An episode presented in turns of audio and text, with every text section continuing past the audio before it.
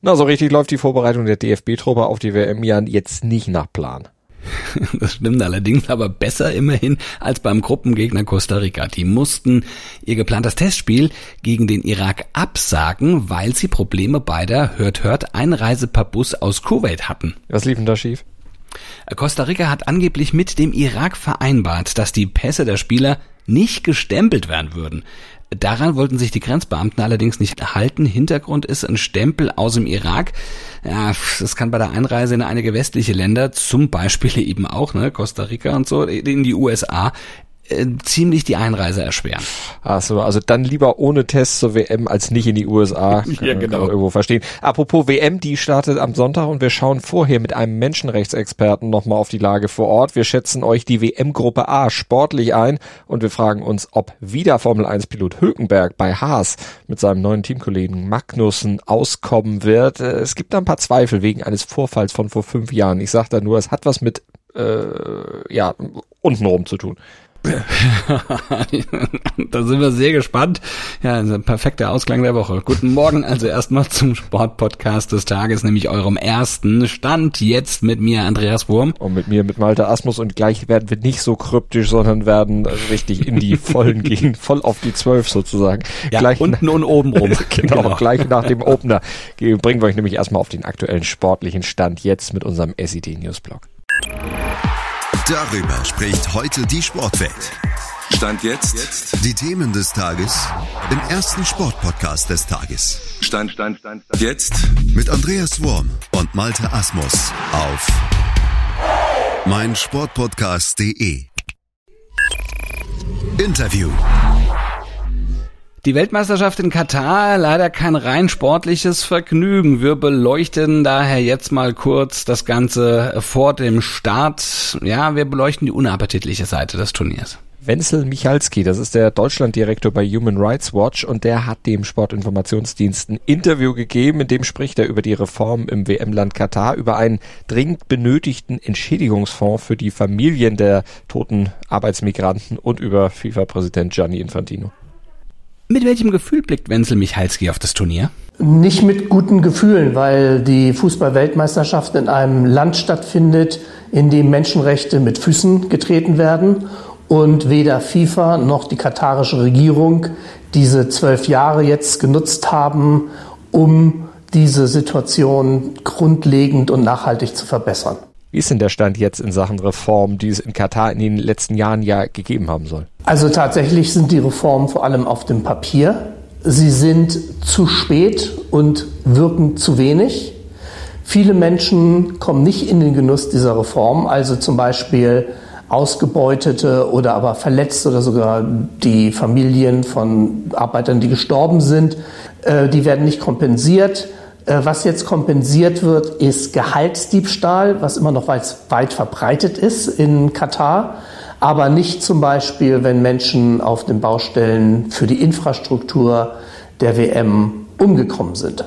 Zu den Todesopfern existieren ja viele ganz unterschiedliche Zahlen. Die Todesfälle auf den Baustellen im Land sind zum Großteil nie wirklich aufgeklärt worden, aber bei der Beurteilung der Todesfälle selbst, da bestehen ja auch ziemliche Unterschiede, ob ein Arbeiter von einem Gerüst gefallen ist oder, sagen wir mal, beim Schlaf einen Herzstillstand erlitten hat. Ja, das ist das Problem. Wir gehen davon aus, dass 70 Prozent aller Ta Todesfälle nicht aufgeklärt sind und nicht wirklich richtig beschrieben sind.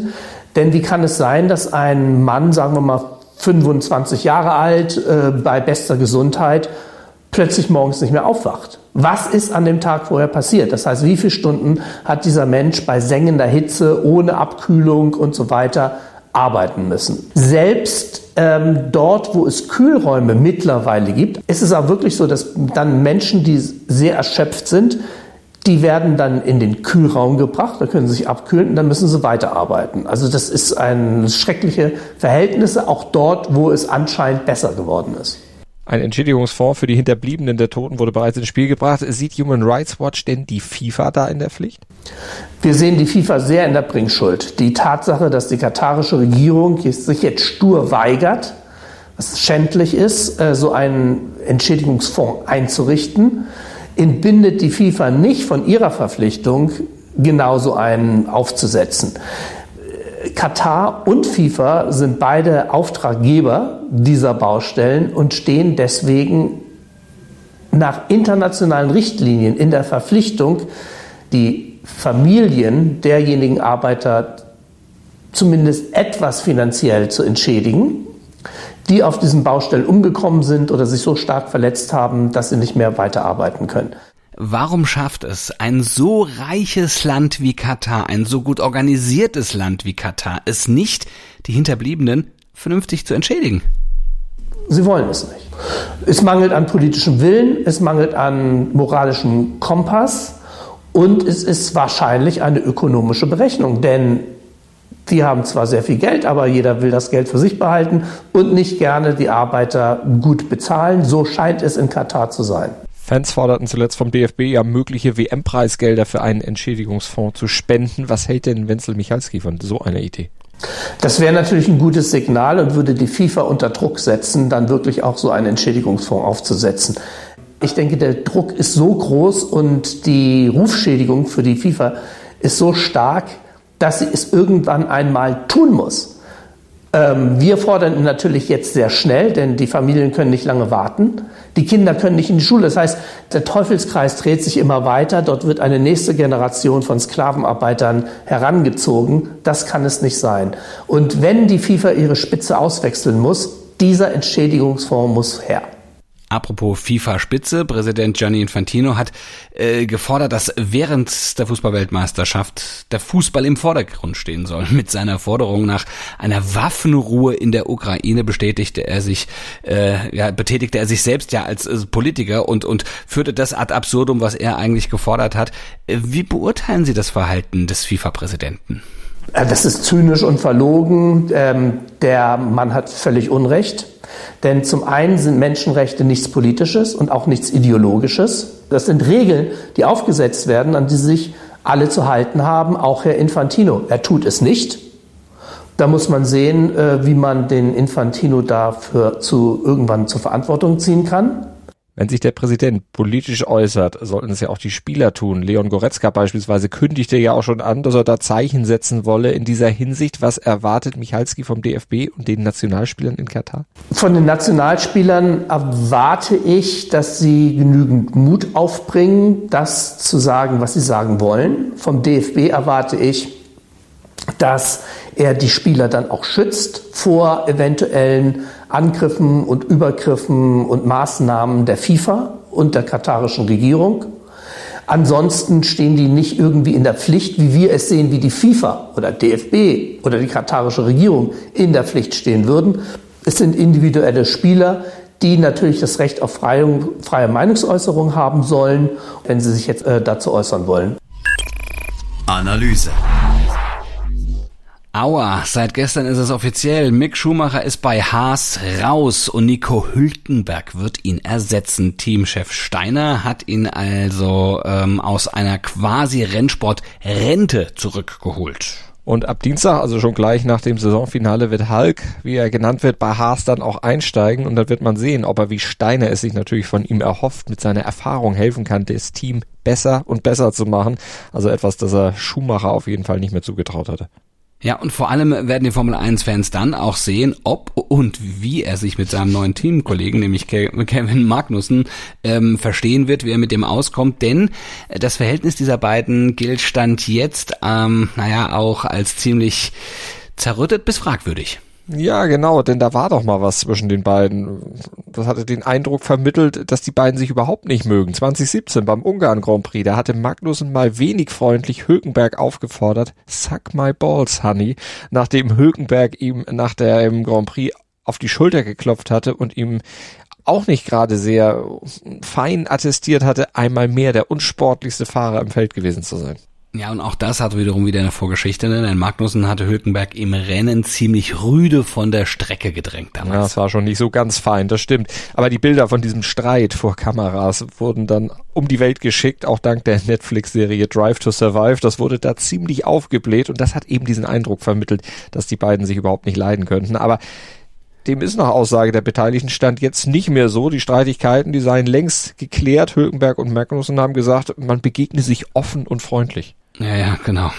Da bin ich auch nochmal sehr gespannt. Also möge es im Interesse des Rennstalls Haas auch so bleiben und vielleicht beflügeln die beiden sich ja auch gegenseitig, denn Hülkenberg hat ja eine ja eher unrühmliche Serie zu beenden. 181 Grand Prix hat er Stand jetzt bestritten, ohne jemals einmal nur auf dem Podium gestanden zu haben und diese Scharte würde er natürlich sehr gerne auswetzen. Tja, aber ob ihm das bei Haas ausgerechnet gelingen kann, das ist ein weiteres Fragezeichen, das über der nächsten Saison da steht. Analyse. Am Sonntag um 17 Uhr deutscher Zeit beginnt die Fußballweltmeisterschaft in Katar mit dem Eröffnungsspiel der Gruppe A Katar gegen Ecuador und auf die Gruppe A schaut Malte jetzt schon mal in einem kleinen Power Ranking voraus. Die Vorschau. Die Gruppe A mit den Niederlanden, Senegal, Ecuador und Gastgeber Katar. Von den Weltranglistenpositionen her ist das wohl die mit Abstand schwächste Gruppe des Turniers, aber eine, die gute Geschichten schreibt. Wir präsentieren einen Heilsbringer, eine Mannschaft besetzt mit Utopiejägern und Betrügern, einen schmerzlich vermissten Superstar und die große Unbekannte. Starten wir mal mit dem Heilsbringer. Das ist natürlich Bonds Coach Louis van Gaal, denn der hat die schwächelnden Niederlande trotz seiner Prostatakrebserkrankung mit der ihm eigenen Akribie und Härte gegen sich selbst wieder auf Kurs gebracht. Seit 15 Spielen ist Oranje ungeschlagen und hat sich mit starken Auftritten in der Nations League zu einem der Titelaspiranten in Katar gemacht. Fast 50 Spieler hat Van Gaal dabei ausprobiert, immer wieder sein System verändert, aber dabei hat sich eine feste Achse aus Kapitän und Abwehrchef Virgil van Dijk und den Barca-Profis Frankie de Jong und Memphis Depay herauskristallisiert. Und diese Achse wird komplettiert durch den Mann im Tor, Mark Flecken. Der Freiburger nimmt eine zentrale Rolle im Spielaufbau der Niederlande ein, die wohl im 3-4-3 antreten wird. Keine Utopie, sich vorzustellen, dass die Niederlande weit kommen können. Jäger der Utopien, so nennt übrigens Nationaltrainer Gustavo Alfaro sein Team aus Ecuador, das sich als Vierter des Südamerika-Qualiturniers für Katar qualifiziert hat. Ecuador hat den Traum, die bisher beste WM-Leistung, also die Achtelfinalteilnahme 2006, zu toppen in diesem Jahr. Und die Ausgangslage dafür ist gar nicht so schlecht, denn Alfaro verfügt über ein junges, hungriges Team mit Offensivtalenten, wie zum Beispiel Mittelfeldkraftpaket Moises Caicedo von Brighton, das um einige erfahrene Recken wie Rekordtorschütze Enna Valencia herum zusammengestellt ist und in der Quali sowohl gegen Brasilien als auch gegen Argentinien punkten konnte. Und übrigens, die haben nicht nur zu Hause Punkte geholt, hoch oben in den Anden in der Höhenluft, sondern auch auswärts. Kritiker merken zwar an, die Ergebnisse hätten sie sich so ein bisschen erschummelt, weil der in acht Spielen eingesetzte Byron Castillo eigentlich nicht spielberechtigt gewesen wäre, weil er angeblich 1995 in Kolumbien und nicht wie offiziell vom Verband angegeben 1998 in Ecuador geboren wurde. Die FIFA erklärte seinen Einsatz jedoch später für regelgerecht und für die WM ließ Coach Alfaro ihn jetzt auch einfach zu Hause. Der Coach übrigens selbst, der verdankt seinen Job einer Art äh, Partner-App. Der Verband jagte ihn durch eine Software zur Spielanalyse und wurde als passendes Match für die ecuadorianische Nationalmannschaft ausgespuckt. Stand jetzt scheint der Computer recht zu haben. Der Senegal, amtierender Afrika-Champion, stellt mit Sadio Mané Afrikas Fußballer des Jahres und hat mit Edouard Mendy den Torhüter des Champions League-Siegers von 2021 FC Chelsea zu bieten. Dazu auch noch dessen Mannschaftskollegen Kalidou Koulibaly und die sind wichtige Akteure im mit starken Spielern besetzten 4-3-3-System und nicht ohne Grund ist der Senegal in der Weltrangliste auch bestes afrikanisches Team. Die Ambitionen für Katar lagen aufgrund dieser Voraussetzungen natürlich entsprechend hoch. Die Verletzung von Sadio Mané, seine Stand jetzt unbekannte Ausfalldauer, drückt aber natürlich aufs Gemüt, dürfte am Ende aber trotzdem das Erreichen der K.O.-Runde nicht verhindern. Wie weit es danach aber weitergehen kann für den Senegal, das muss dann erstmal abgewartet werden. Coach Aliou Cissé, der weiß auf jeden Fall, wie man mit dem Senegal Furore machen kann. Bei der WM 2002, da hatte er damals noch als Spieler das Viertelfinale erreicht. Und Viertelfinale, das wäre natürlich auch ein Traum für die Gastgeber für Katar. Die waren jahrzehntelang quasi nicht existent auf der Fußballlandkarte, aber seit der Vergabe der WM nach Katar, da haben sie ordentlich aufgerüstet. 2019 dann auch die Asienmeisterschaft gewonnen und sich durch Gastauftritte, zum Beispiel bei der Copa America und beim Gold Cup, internationale Wettkampfwerte geholt. Entsprechend ist Katar definitiv kein Fallobst, aber eben auch nur Position 50 der Weltrangliste. Trainiert werden sie von Felix Sanchez Bass, einem Spanier, der zehn Jahre lang in der Jugend von Barca gearbeitet hatte und seinem katarischen Team, der Namenlosen, die spielen alle ausnahmslos in der heimischen Liga mit einer Dreier- oder Fünferkette in der Abwehr agieren lässt. Katar ist die große Unbekannte des Turniers und ein frühes Aus sollte auch wirklich niemanden verwundern. Aber sind wir mal ehrlich, im Ring um Macht und Einfluss spielt das sportliche Ergebnis für Katar sicherlich auch eher eine untergeordnete Rolle. Power Ranking. Gucken wir auf die Gesamtkonstellation der Gruppe nochmal. Favorit auf jeden Fall die Niederlande. Dahinter sollte eigentlich der Senegal landen. Die werden trotz der Verletzung von Sadio Mané angesichts der schwächeren Konkurrenz von Ecuador und Gastgeber Katar am Ende nicht wirklich ums Achtelfinale zittern müssen. Das bringt der Sporttag. Stand jetzt. Sebastian Vettel beginnt das letzte Grand Prix Wochenende der Karriere heute. Für Mick Schumacher das vorerst letzte in Abu Dhabi. Da endet nämlich die Formel 1 Saison heute mit den ersten beiden Trainingssessions. Geht's los, 11 Uhr und 14 Uhr. Und in der DEL, der Deutschen Eishockeyliga, wird heute gleich sechsmal gespielt. Das brisanteste Duell steigt ab 19.30 Uhr und zwar in Ingolstadt, wo der ERC die Adler aus Mannheim empfängt. Die beiden Kontrahenten liegen Stand jetzt in der Tabelle auf Platz drei beziehungsweise Platz zwei. Außerdem kämpft ja auch noch der angeschlagene Meister Eisbären Berlin. Die sind aktuell nur 13. gegen die Bietigheim Steelers um dringend benötigte Punkte.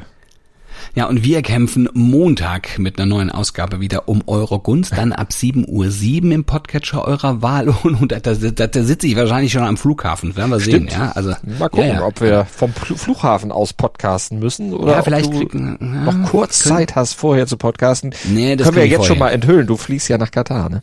Ja, ich fliege nach Katar und ähm, da müssen wir dann auch mal gucken, wie es weitergeht mit äh, zumindest mit unserem täglichen Talk, ähm, wie da so die Umstände sind. Aber dann, das das muss ich ausprobieren, ganz einfach. Ähm, Meine Bereitschaft, ähm, uns jeden Tag hier wieder mit dir ein bisschen auszutauschen, ist natürlich da. Aber wir müssen auch mal gucken, wie es da funktioniert. Ne? Da haben wir ja Das- schlimme Dinge gehört. Ja. Mal gucken. Ausfallendes WLAN im Pressezentrum ist da noch das harmloseste. Mal gucken, ob sie Ja. dir nicht das Mikro aus der Hand reißen und sagen, Stand jetzt gibt's hier nicht. Oh, ich, ich, ich, ich frage mich, ob ich es bei der Einreise überhaupt reinbekomme. Aber das, äh, der, wir, checken werden das, wir, genau, wir, wir checken das. Also der, der, der Montag ist erstmal safe, weil da wird ja noch aus äh, Frankfurt am Main in dem Fall beim vor dem Abflug gepodcastet.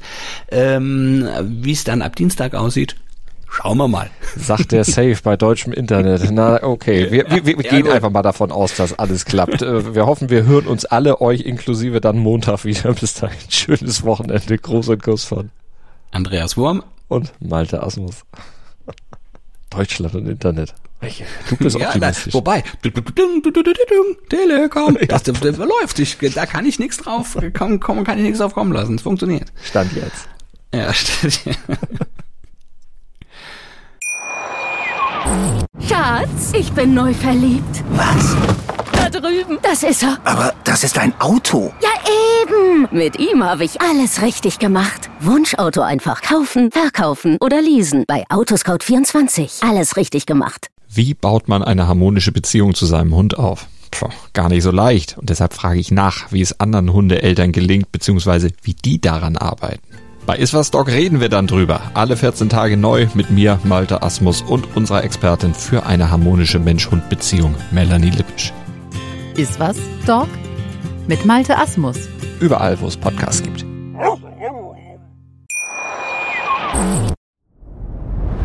Dir hat dieser Podcast gefallen? Dann klicke jetzt auf Abonnieren und empfehle ihn weiter.